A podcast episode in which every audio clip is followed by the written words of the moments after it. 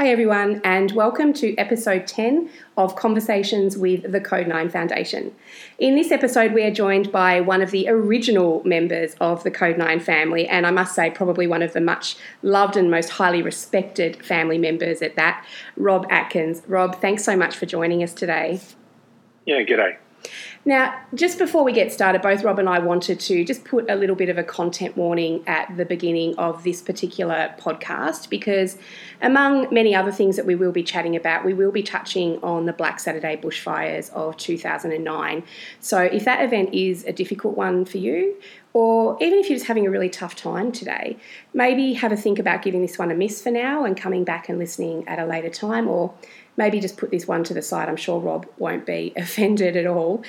Okay, Rob, yeah. for those who don't know you, former Victoria Police Sergeant with some 20 odd years in the force, doing my usual background research that I do before I speak to anyone on these podcasts, and certainly from chatting to some of your mates within the Code 9 family, words like tough, honest, hard ass all came up. That hard ass came up a few times, actually. Um, here's a quote for you He'll tell it straight and he'll tell it to your face. And that was Code 9 founder and director Mark Thomas. And he said, I massively respect him for that. And that is certainly something that has come through to me right from my first contact with uh, Code 9 and becoming part of this group was that there's a huge respect for you as not only uh, an ex you know copper, but just a, a, really decent bloke. And I must admit, when I first started with Code Nine, and that was back in March of 2019, so time's flown. Um, yeah. I really I realized that you know I was looking at some of those posts that I was making on our social media channels and kind of judging whether they were hitting the mark or not by whether you had liked them. So I kind of realized pretty early on that your opinion mattered a lot to a lot of people in this group. And look, your own social media feed provides evidence of a really beautiful family. Look, Christy is obviously a, a you know, brilliant wife out there who is doing her own amazing career, but also supporting you and the family as well. And look, she's stunning. So you're batting well above your average there, mate. Well done to you. Um, yeah, she's my, she's my rock. Very yeah, so. she's, she looks amazing. Uh, a passion for supporting mental health of your fellow emergency service responders obviously comes through. But I have to say also Rob, some very questionable moustaches over the years. Like, what was going on with some of those? yeah, I've, I've invoked everything from a 1950s uh, homicide moustache to the uh, the 1970s porn star moustache, just for um, well, it's it's only facial hair, so why not? Oh, look, just give it a go. I remember one time recently, you know, we've all been locked down in isolation to a large extent, and my husband was getting a bit bit hairy. I said, "You look like a werewolf. Go and shave your beard." And so he'd come out and he'd shaved everything off, but he'd left the Hitler moustache. And I just said, no, you can't. And he said, it's not fair. One guy gave this look a bad name for eternity. It's just not fair. I'm bringing it back. I said, no, you're not. Go get rid of it. But um, look, there's also more recently been some pictures of some ridiculously cute goats, which I seriously think Code 9 should get into the assistance goats program, but that's another program itself to yeah. talk about.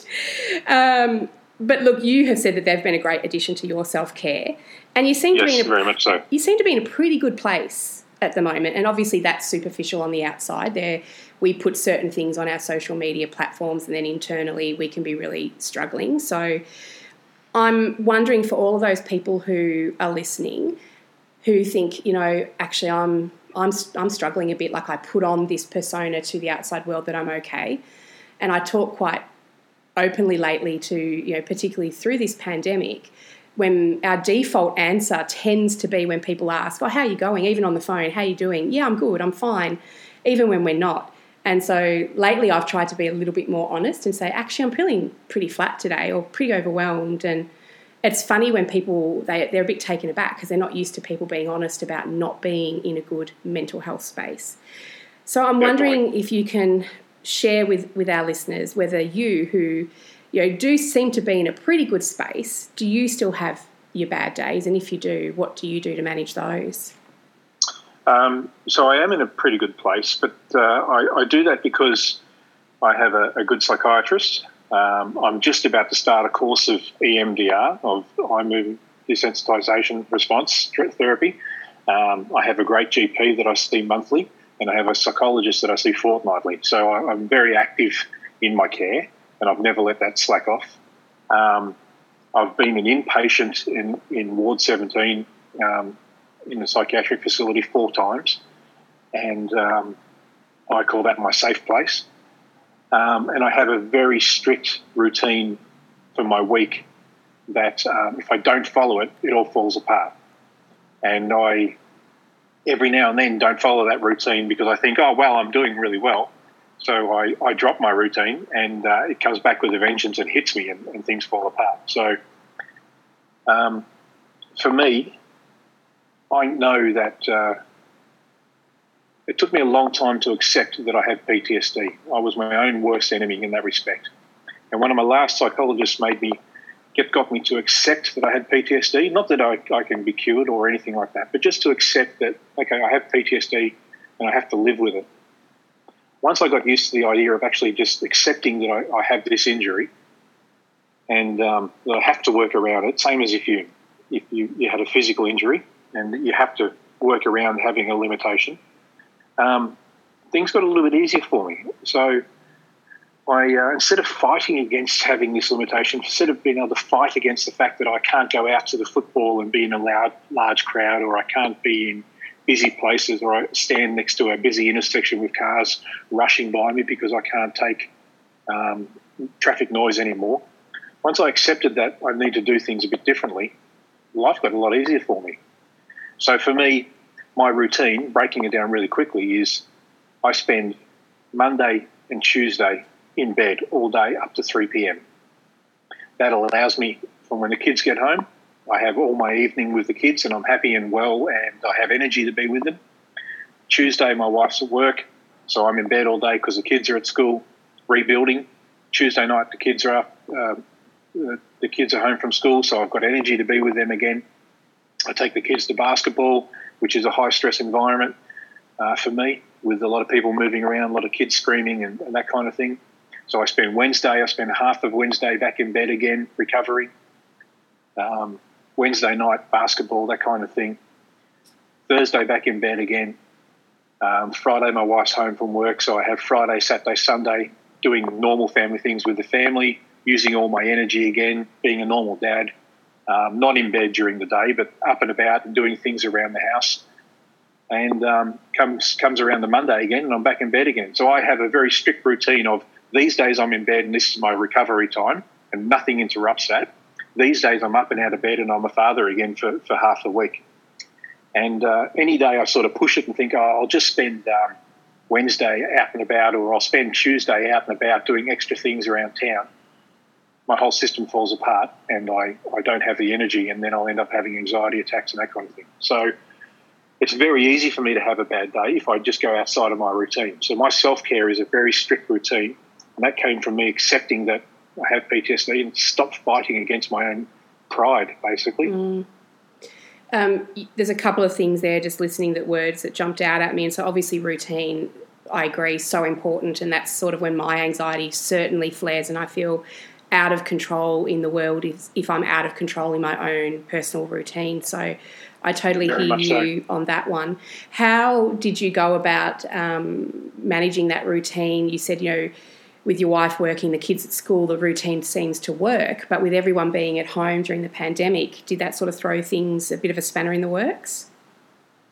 Yes, it did. It's been really hard actually having um, having that lack of personal space and um, lack of quiet time has been a bit more challenging. It, it's uh, so is that it, a conversation that you have with your family, or about uh, how you manage that? I've, I've, managed to manage it myself. At the same time as we've had less personal time for me, um, we've also had less outside influences because there's been no uh, kids' sports, kids' mm. basketball. Um, things like that to, to um, tire me out as well. So it's been a bit of give and take. So I've been able to manage it, but it's certainly been noticeable. Yeah. Yeah. So this is a bit of a personal question. So please feel free to tell me to shut up. It's none of my business. and Christy, I apologise. So please, if Christy wants me to say, you know, you can message me later and say, Christy said, shut up. It's none of your business. But obviously having those conversations with your partner around this is the routine I need, this is what's going to work, and this is what's best for me to be best for the family. Were they conversations that came easily for you guys as a family unit, or were they things that were quite difficult to talk about at the start? No, I'm stubborn as hell um, and full of pride. So um, I would I would uh, have these conversations with Christy, and I would take a little bit of it on board, and then I would go have these conversations with my psychologist, and um, eventually I would listen to my psychologist. I would come home, tell my wife um, what this what I've just had this conversation with my psychologist. She'd roll her eyes and say, "Yeah, I told you that four months ago." So. Um, so uh, yeah, no, it takes a while for these things to get through to me. Rob, have so, you not learnt yet? How long have you guys been married? yeah, twenty something years. Have you not learnt yet that happy wife, happy life? I mean, I needed. I was almost going to write that into my wedding vows, but aside from that, um, another thing that stood out to me, and it's something that I've been learning personally at the moment as well, because I've just transitioned from seeing a psychologist to a psychiatrist. And I'm wondering if you know some of our listeners out there might be having questions around why do you have both, and why uh, what different elements do they does a psychologist bring to a psychiatrist, and why do you have both of them as part of your self care maintenance? So I I have for me my psychologists have always run my care. Um, and my psychiatrists have predominantly just looked after my medications. That's the way my health's always been um, managed. I know a lot of people do it differently, but I've just had a, a, a good run of psychologists. Um, that's just changed just recently since uh, um, changing my psychiatrist, basically. Mm. Um, as in, my psychiatrist I've just moved to is now uh, more actively involved in in, ther- in, the therapy side of it, uh, and hence why I'm just starting a um, a course of EMDR with this current psychiatrist. Can you tell so, us a little bit more about that, that for people who don't know what EMDR is? Um, well, I'm new to it, so I'm only okay. just learning it myself. But it's uh, eye movement desensitization response therapy. So it, it's a case of um, uh, basically uh, they will talk about past traumas uh, at the same time as um, engaging your mind and trying to uh, process the memories and get the memories to get filed away properly because the, the, memories that you have, your traumas that you have, haven't been filed away properly, and that's why they, they remain as traumas. Yeah, I've heard that so, really. I like that sort of analogy because I saw a great slide a while ago. I think we actually shared it on some of the Code Nine social media platforms that that PTSD is like a brain that's full of open computer files, and we haven't shut yes. any of them down. Yeah, that's that's basically how he explained it to me. He said that we're we're just going to um, try and get these these files that are still open, and through some active mind um, engagement by moving your fingers around and your eyes following the finger movement, we're going to try and um, think about the traumas and give you a chance to reprocess them and file them away again. Oh well. Maybe once you finished it, we can come back and have another potty in season two and, and, and find yeah. out what you thought about it all. But um, yeah. the other one that I've got circled here is noise and you were saying that for you that's a bit of a trigger for you like being out you can't go to the footy you can't you know being even just crossing the road with the cars going past and i'm wondering uh, for maybe for our listeners who aren't aren't familiar or haven't experienced this when did that start to be problematic for you? Was it something that came on quite quickly as a symptom post trauma or was that a, more of a cumulative thing that came on over years? Uh, it came on uh, so I, I had one bad job back in the in the early 2000s, which was a, a really nasty job with a, a, non-vehicle accident with a child, um, and there was other children there, and they were screaming and wailing, and um, uh, that symptom. That so whenever I hear children screaming, wailing, playing, happy screaming. So when kids are running around in a a playground and they're, they're happily screaming and wailing and chasing each other, my brain processes that as that children are in pain children right. screaming in pain or in shock and, and, horror. So whenever I hear a child happily scream, I, am instantly transported back to that, that day again. Mm. Um, that progressively uh, increased over the years. Um, uh, so I'm highly noise um, responsive, and um, I did a lot of years in, in highway patrol as well, and um, revving cars and car accidents and, and that kind of noise is, is a major trigger for me as well. Right. I suppressed all that over the years. That's what you do, and you don't really realize anything's wrong with you, but you, or you know something's not quite right, but you don't realize it's PTSD. You just suppress it, and it comes out as as anger instead of anxiety. Uh, and it wasn't until I started getting treatment that um, these symptoms were actually able to sort of come out and be given a name and identified. Uh, to me, it was just anger all the time, anger.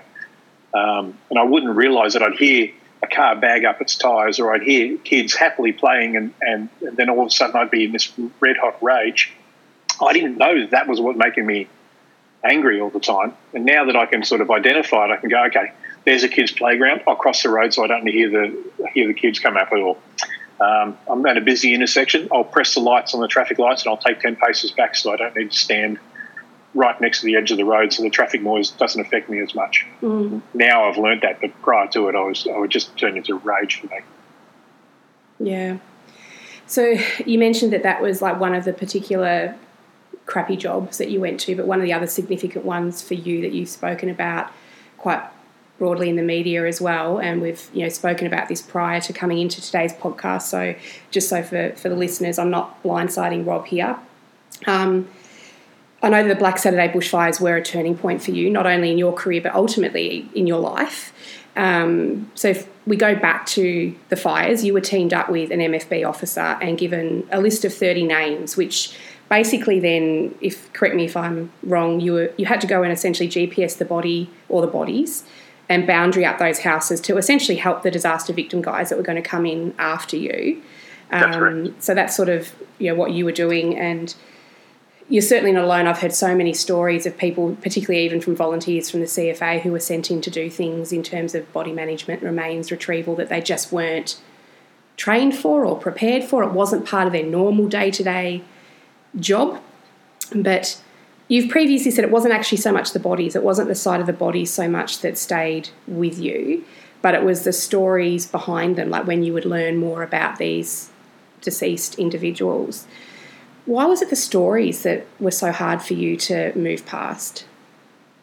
Yeah, it, it wasn't the bodies at all. The um, the bodies, as every emergency services first responder knows, is you can to a point, you can depersonalize it. It's just um, a crime scene. It's just a job, that that kind of thing.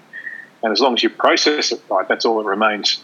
Um, I engaged the help of the local CFA captain because we, everything was so devastatingly uh, destroyed that we couldn't we couldn't find a street, we couldn't find a house, we couldn't find the places we were looking for because it was just a, a war zone. Um, so we engaged the help of the local CFA captain, and uh, so I'd say to him, "I'm trying to find the next name on the list, you know, Joe Bloggs," and he'd go, "Oh, Joe Bloggs. Okay, Joe Bloggs is a, you know, the the ruck rover for the local football club." And um, as we're driving or walking to Joe Bloggs' house, he'd sort of tell me that, "Oh, my kids, you know, grew up with Joe Bloggs and went to school with Joe Bloggs, and Joe Bloggs is a lovely bloke and does this and does that in the community and all that." and then I'd go in amongst the rubble and try and find Joe Bloggs' mm. body and would either would find it or wouldn't find it, GPS it or not. And then uh, I'd come out and he'd be standing there with sort of uh, expectant eyes or a hopeful face saying yes or no. And I'd either shake my head or sort of say, you know, sorry, mate. And he'd be like, okay, who's next on the list? And I'd say, you know, Jane Bloggs, And he'd go, like, oh, she's the president of the local CWA, and then I'd get the whole story, backstory of, of that individual. And um, so it uh, it wasn't the bodies; it was just the personalisation of the grief that um, that uh, this poor bloke was was going through. Yeah. Oh. Do you need to take a break? And, um, Do you need to take a break, no, mate? You're right. No, that's okay. fine. Yeah. And um, so it was a personalisation of the grief that this poor bloke was going through. And um, that has been a, uh, a, part of my PTSD right through my career. Has been it's actually not the uh, the gruesome scenes as such for me. It's been the um, it's it's been uh, like at a, a, serious injury collision where um, there's blood and guts and, and things like that. Um, it's not been the the the horrible carnage as mm. such. It's been the people screaming and the people in pain. It's, that, has, that has affected me. It's so interesting you say that, Rob, because our, our um, inaugural ambassador for the Code 9 Foundation, Gill Hicks, and some of you might have heard Gill talk previously, and Gill is certainly going to be an upcoming guest on our conversations with the Code 9 Foundation podcast series. And Gill was, or not was, is an Australian um, survivor of the London 2005 uh, bombings on the underground uh, system in London. And um, I am incredibly fortunate to call Gill one of my deepest and, and dearest friends. And we've had so many conversations some of them over too many gin and tonics about you know what was it about the bomb itself and being in that carriage and uh, what does she remember and what's actually triggered the PTSD for her. And similar to your story, in that, as you're saying, some of this takes quite a while to come out. Gill says her PTSD probably really didn't. Uh, manifest for probably about seven years after the attacks, and she said maybe for her it was because she was so focused on her physical recovery to start off with. Gill unfortunately lost yes. both of her legs below the knee, horrific injuries.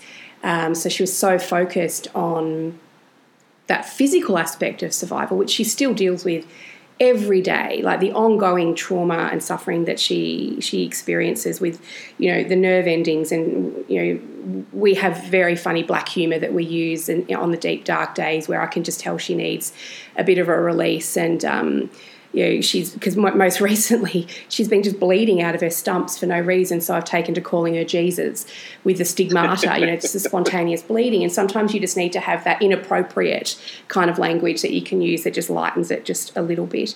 But when she reflects, she said similar to you, it wasn't she. She has some memories of the carnage around her. There were certainly a few people still alive while she was willing herself to still live. Now, this is a miraculous human being, people who mm. actually just managed to pull off. This was something that uh, you guys might be more familiar with this, Rob, being in emergency services. But she said the bomb blast actually had blown all of their clothes off. So yeah, most of them yeah. were actually, the survivors were pretty nude down there in the train.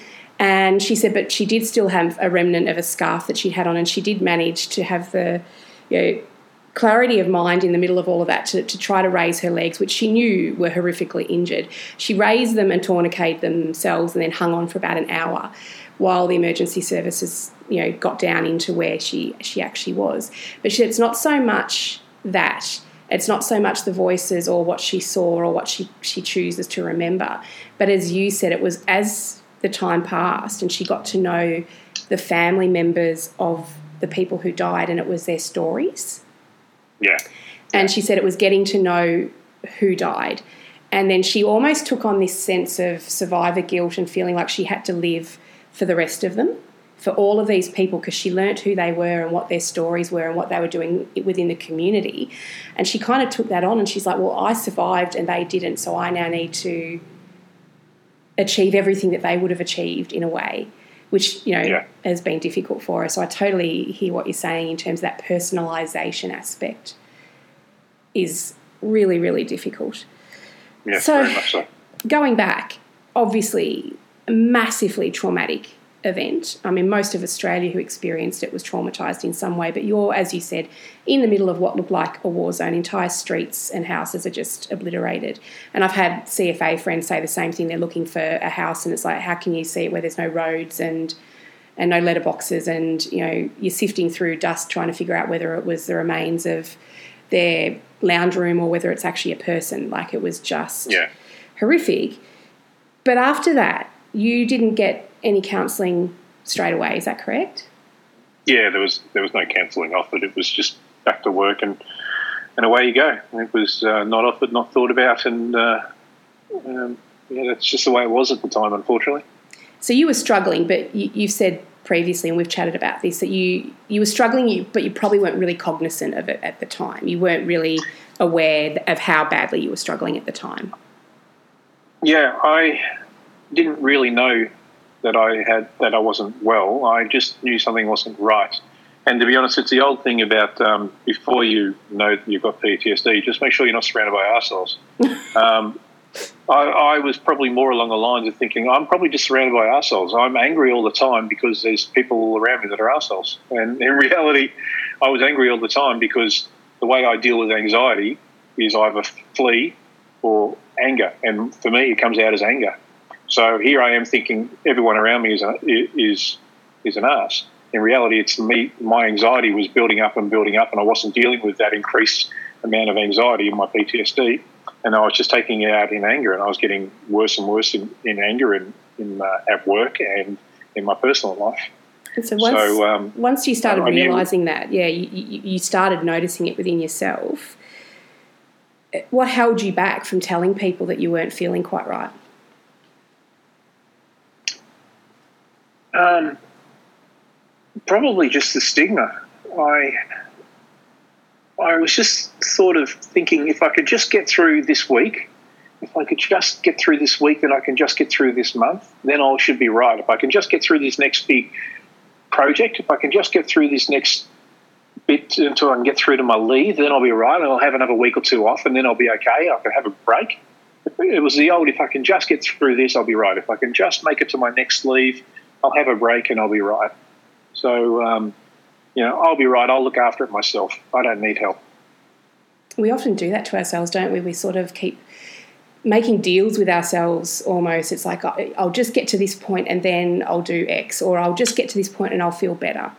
And I've been doing that to myself lately, even just with my diet. I'm going to get to that point and then I'll start eating healthy. and then once that happens, and then I'll get back into a really good routine. But I think, yeah, we make these deals with ourselves almost to sort of keep ourselves going.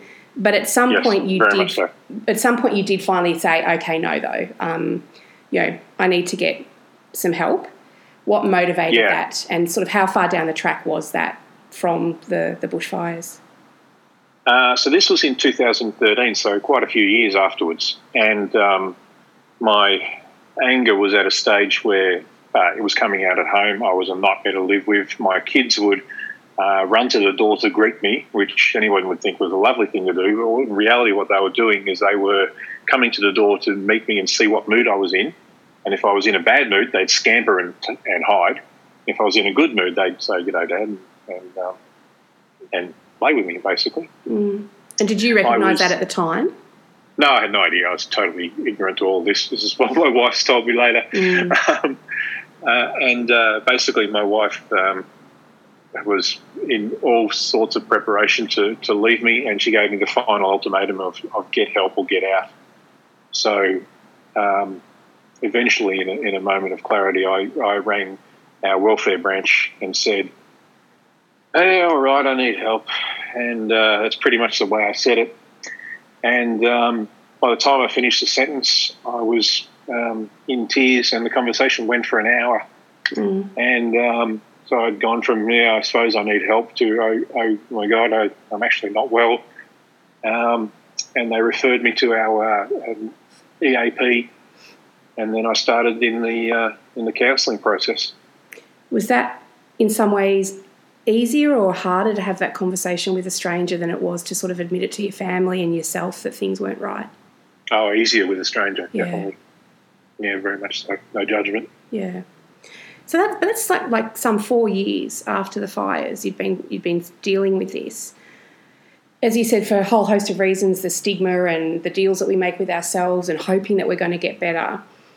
You didn't actively ask for help for a while, but I'm wondering if at any point during that time, did your employer actually actively reach into you and say, listen, mate, we know you've been at a really, really shitty event. Are you okay? No, not the slightest. Mm, and see, that's one of my biggest pet peeves. And look, I think we are slowly moving in the right direction, and we're definitely getting more proactive around mental health and well-being than reactive. But I'm sure that certainly didn't help at the time either. Yeah, and yeah. just on this point, um, I reckon you could have seen, and I've seen this in other police officers, and I'm sure across all the emergency services. I reckon if you were you could have seen in me the change in my attitude. And I've seen this in many, many other other officers that they slowly become more jaded, they slowly become more angry, they slowly become more bitter at management. And um, you watch it and you, and you, and you just think, what's wrong with him? Um, He's just he's just more more pissed off at the system, more angry at the system, uh, and everything becomes. Uh, you know the old TJF expression. I couldn't be bothered, angry at everything, angry at everybody on the road, angry at every crook, and you, you see the change and the the the, um, the loss of innocence, basically. Mm. Um, now, in hindsight, what that may be with some people is is the increase in anxiety and the increase in in, or in the um, poor mental health in some people. Because for me, what happened is I've gone from being a healthy, fit, mentally healthy person out doing the job and loving it to a very negative, very angry, very jaded person um, at work every day. And if you actually were able to take a step back and and, and look at me, um, wouldn't have been hard to wouldn't have been hard to track. Um, in hindsight, we've you know you can't put a, an old head on young shoulders, but I can now look back and see this amongst other workmates of mine over the years. Um, it would have been good if I'd been able to sit there and say, "Dude, are you uh, how are you travelling? How are you tracking now? You know, just just have a quiet word to one of my mates and sort of just see how they how they're going." So you've mentioned but, um, that you know it got to a point in your family life and with your marriage where your wife basically gave you that ultimatum. So she had obviously seen the changes in you. Had any of your mates or your work colleagues or had anyone else said to you, "Well, you know, uh, yeah, are you travelling okay? Is is is, is there something no. I can do?"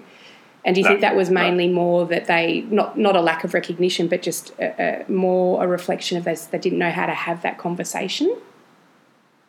Yeah, um, whether they don't they don't recognise it um, or um, they don't know how to have a conversation. Um, that's just the way we are. It's just the way we were at the time. Lack of lack of education around the subject, I think. Um, but uh, no, my wife knew. Yeah, she absolutely knew. Yeah, but um, but as I say, if you want to know if someone's mentally well or not, ask their partner. Yeah, absolutely. I mean, yeah, you're living with them day to day, so they're going to see all those tiny little signs and, and things that we other people might not catch on for a while. Um, so, look, for anyone who knows you well, knows that these days you're a bit of a package deal. And I have to say that I certainly think your new partner certainly steals the show here, but you have an incredible assistance dog, a beautiful Labrador called Jimmy. So, within all of this, so it was four years after the event that you rang welfare and said, you know what, listen, I'm not okay, I, I think I need some help here. At what point in the process between then and now, so that was 2013, where 2020 now. When did you start thinking, oh, an assistance dog might really help? And when did Jimmy ultimately come into the picture for you? So I was madly, once I was diagnosed, I was madly looking for anything to do to fix me. I'm like, right, I've got PTSD, so I must get it fixed. Yeah, that, that, that was my attitude. So I was madly Googling, basically. I saw that the Americans were, were large into service dogs, into assistance dogs. So that led me to searching Australia for um, for what uh, who had assistance dogs, and that led me on to Assistance Dogs Australia. Um, so I made contact with them and um, went through the application process and went onto the waiting list um, in 2014, and I got paired up with Jimmy in 2015.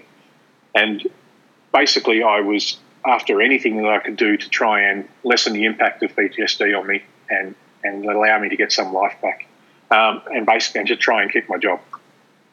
So um, I got paired up with Jimmy in, in 2015. And how's he changed your life? He saved my life. So yeah.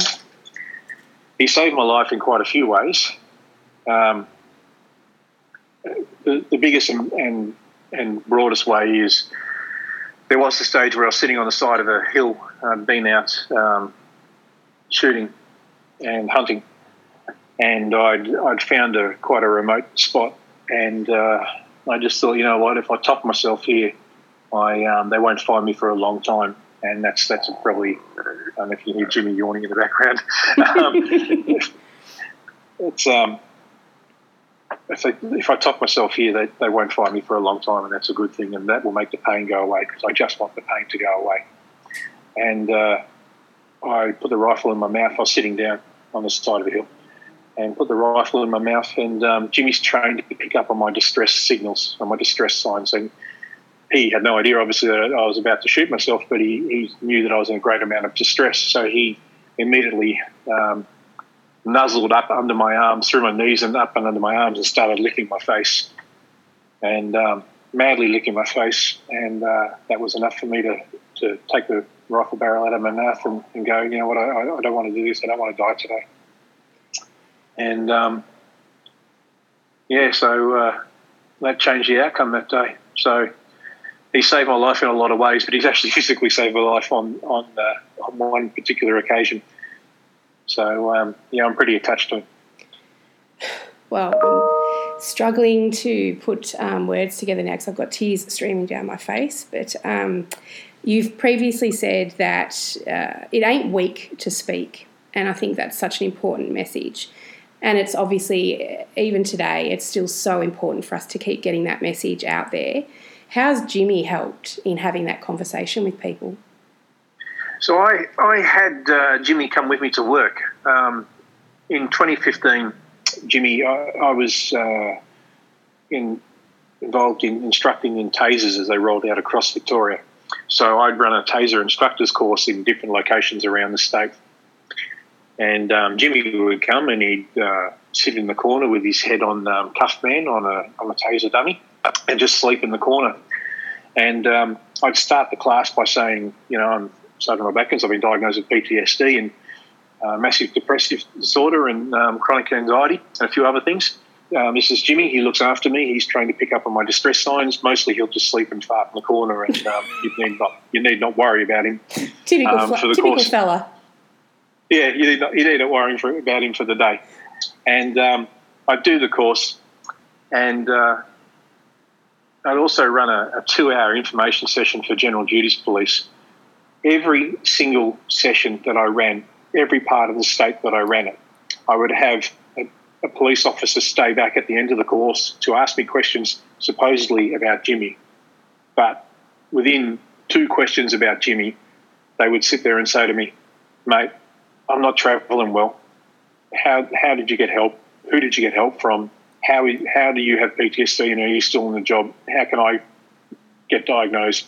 How can I get treatment and remain in the job? Basically, open up to me about their mental health mm. um, because Jimmy started the conversation. So I, it got to the stage where I'd run this two hour session for the General Duties Police and um, you'd see one person hanging around at the end of the class, and, I, would just wait for them to come up with, "Oh, yeah, I know what this is about. This, this here's someone struggling with their mental health, and they're going to roll out the same two questions about a dog before they get tears in their eyes, and, mm. they, and they talk to me about their mental health.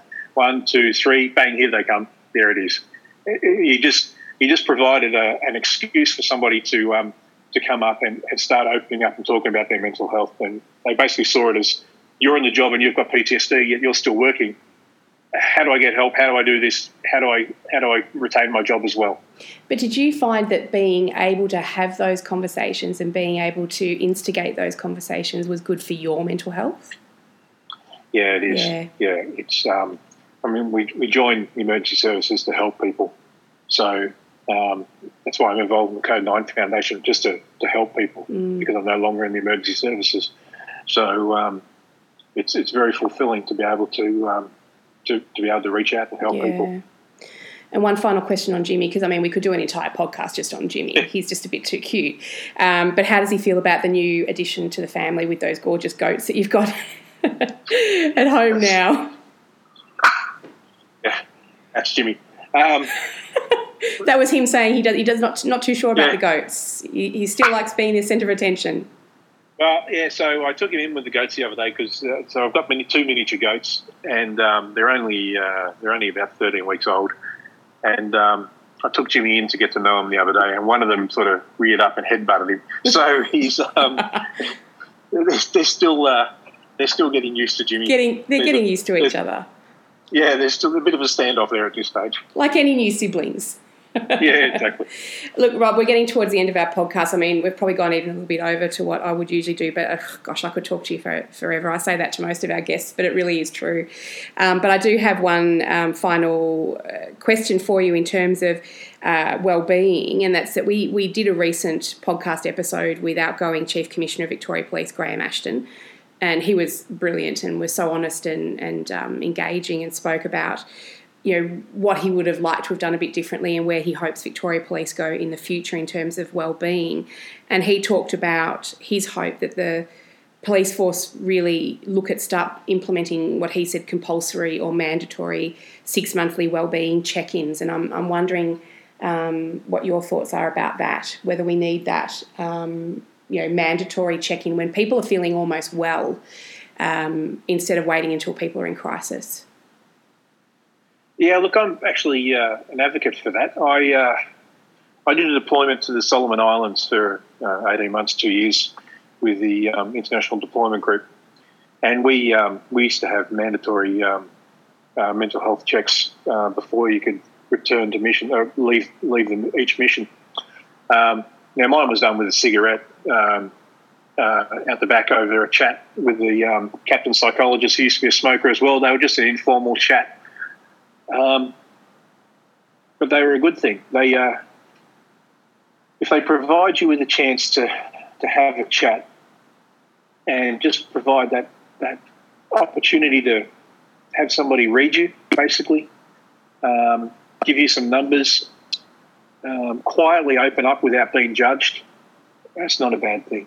Mm. Um, if it's it, it's very hard to reach out we need our people to, to reach in because mm. when you're not well, you don't reach out. Mm. You really don't reach out. Um, we really do need people to, to reach in and say, you know what, I don't think you're, you're travelling real well at the moment. I'd like you to, I'd like you to do this. I'd like you to call here. I'd like you to make an appointment here or, or thereabouts. So you get somebody in a private setting away and provide them with some resources. You never know what, what might come out of it. If it only helps two, three, four, five people a year, then that's um, then that's a good thing. With the, the suicide rate that we have, um, with the mental illness rate that we have, I think it's a, a, good thing. And for those that are travelling well, then well, it's a couple of hours without paperwork. Any yeah. break from paperwork is not a bad thing at all. Listen, any final words of wisdom from you, someone who is, as I said, so highly respected um, in this space, particularly within the Code 9 family? Particularly I'm thinking here for any of our listeners who might be struggling a bit at the moment and they listen to you and they think, you know, you seem to have got it together, you figured things out a bit. But as we mentioned at the start, you certainly do still have your bad days, and it has been a long journey for you to get to this point where you are in a pretty good place with your mental health and well-being, and you've got your self-care practices pretty much locked in now. If you could just offer any kind of words of wisdom to anyone who's struggling at the moment who might be listening, what would it be? Um, PTSD is easier to manage once you accept that you have it. If you stop fighting that you have it and just accept it and live with it, it's, it's a lot easier. You can modify your daily practices to accept that you have it, it's a lot easier. Um, I used to fight that I had PTSD. I wouldn't change my daily routine, and therefore I would break down every day. Once I accepted it, modified my daily routine slightly because of it, it became a hell of a lot easier. And in line with what Greg Dean was saying in his podcast, we need our, across all three services in ESTA, we need our intermediate managers to reach in and know their people and reach in and really look after their people and, and offer, be on the front foot and offer mental health services or a, or a, um, a willing ear because it's really hard to reach out sometimes. Yeah, such important advice. Listen, Rob, I've been recording podcasts for the past couple of years, you know, most recently now for the Code 9 Foundation, but usually for my students in, in postgraduate disaster and emergency response. And there's only ever been two times that I have been moved to tears in the middle of recording. Um, one was with my lifelong um, professional mentor, Professor Frederick Skip Burkle. And if anyone wants to look up, you know, an inspiring person in terms of you know, mental health and disaster response, Skip Burkle is just ridiculously cool. Um, and one of the podcasts was Skip talking about his experiences as a very young man being deployed to Vietnam, and that was his exp- his first experience with um, conflict. And since then, he was being sent to pretty much every major conflict and disaster that's ever occurred around the world. But he moved me to tears, and, and you certainly did today as well. And I just I'm just saying that not to make you feel guilty, you bugger, but. Um, to just really highlight the importance of sharing stories and being honest, and because we never know who needs to hear those words on that given day. So thank you for sharing your time today. I know that it can be hard to talk about some of the stuff that we talk about in these kinds of podcasts, but I think it's so important to share those stories because that's such an important part of breaking down the stigma and normalizing the conversations and taking away the taboo to, to have big tough guys like you. Because i think the first time i came across your photo in code 9 it was a photo of you i think in the pool and you had this massive beard and a hat on and maybe a beer and i'm like he looks like a tough guy. Like i need to get him on side if i'm ever going to be welcomed into code 9 but um, when you take away the big hairy beard and the hat and the beer and everything you are a top bloke. And you have just done so much uh, to move us forward in the right direction in terms of normalising the conversations around mental health. So I thank you sincerely for everything that you do. Thank you, Erin. Now, please go and give those goats and Jimmy a big hug. Yeah, cheers, I will.